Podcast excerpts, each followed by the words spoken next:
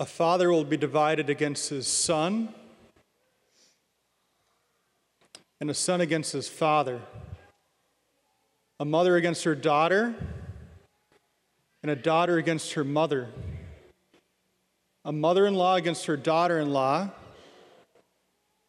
and a daughter in law against her mother in law.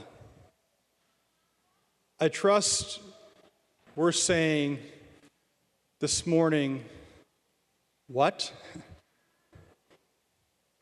Because if we're not, we're not listening. This gospel should perplex us, it should confound us. It should cause us to say, okay, I knew Jesus was crazy, but now I have proof. Because all he talks about today is division, division, division. What about peace and being the Prince of Peace? My peace I leave you, my peace I give to you. What about unity? What about harmony? What about love? What about nonviolence? And Jesus says none of that today. He talks about division. What's going on here? Jesus does not say, It is my intention to bring division.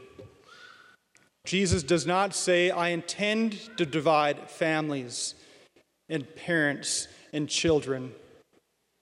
But what he says is that division will occur. But why? Everyone, the division that Jesus is talking about here is the result of one thing.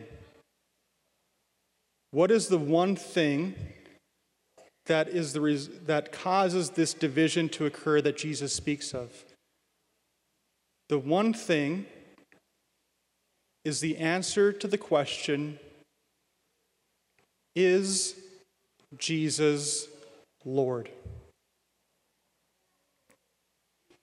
And when the answer is yes, He's Lord, it means this. And when the answer is no, He's not, it means this. And our response to that question, is Jesus Lord, is so significant. It carries so much weight that, yes, it can cause division. Might I propose that the divisions we see in all sorts of ways, whether it's globally or culturally or whatever it may be politically, might I suggest that the divisions we see are a result of whether or not we have been able to say, Yes, Jesus is Lord. Now, before I get too serious,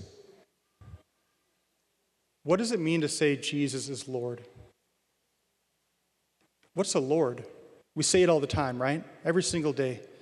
We hear it at Mass multiple times. We say, Lord. What's a Lord? What's a Lord do? Do you know? A Lord does one thing a Lord rules. So to say that Jesus is Lord means to say that Jesus rules. And for us personally to say, not our spouse, not our parents, not our kids, for us personally to say, Jesus is my Lord, means to say what? That He rules my life.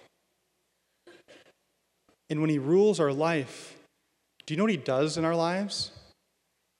He calls us conversion and transformation and change. You know, these readings today we had both the letter to the Hebrews and this reading from the prophet Jeremiah. Jeremiah, why was he so persecuted? Because he was calling the people of Israel to repent and they didn't like it. So what did they do? They threw him in a cistern. This letter to the Hebrews we just heard, it talked about Jesus being opposed. Why is Jesus opposed? Because he calls us to conversion. And conversion hurts and transformation stings, and change is hard. And if it's not for you, I can say it is for me. Do you ever wonder why is conversion and transformation change so hard? Why is it so challenging? Why, is why does it sting so much? Do you ever wonder? It's because, everyone, we are hardwired to actually rebel against God. Okay, Father. No, seriously. Original sin is real. I know it is in my life. I trust you can see it in your life. And because of original sin, do you know what the great effect of it is? We rebel against what's good for us. Because of original sin, we rebel against the very source of goodness in our lives. And thus we rebel against conversion and transformation and change. And our response to that call causes division. Now you might be saying, Yes, Father, Jesus is Lord, but He's Lord here and here and here. But these spots over here, these are mine. Don't touch them.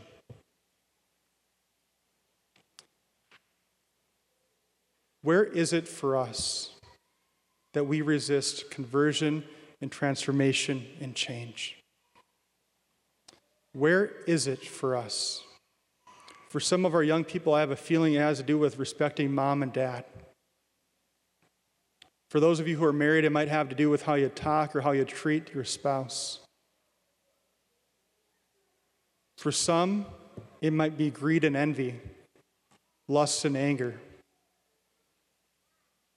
But wherever it is, wherever our wills rebel, is where Jesus is inviting us to let Him be the Lord.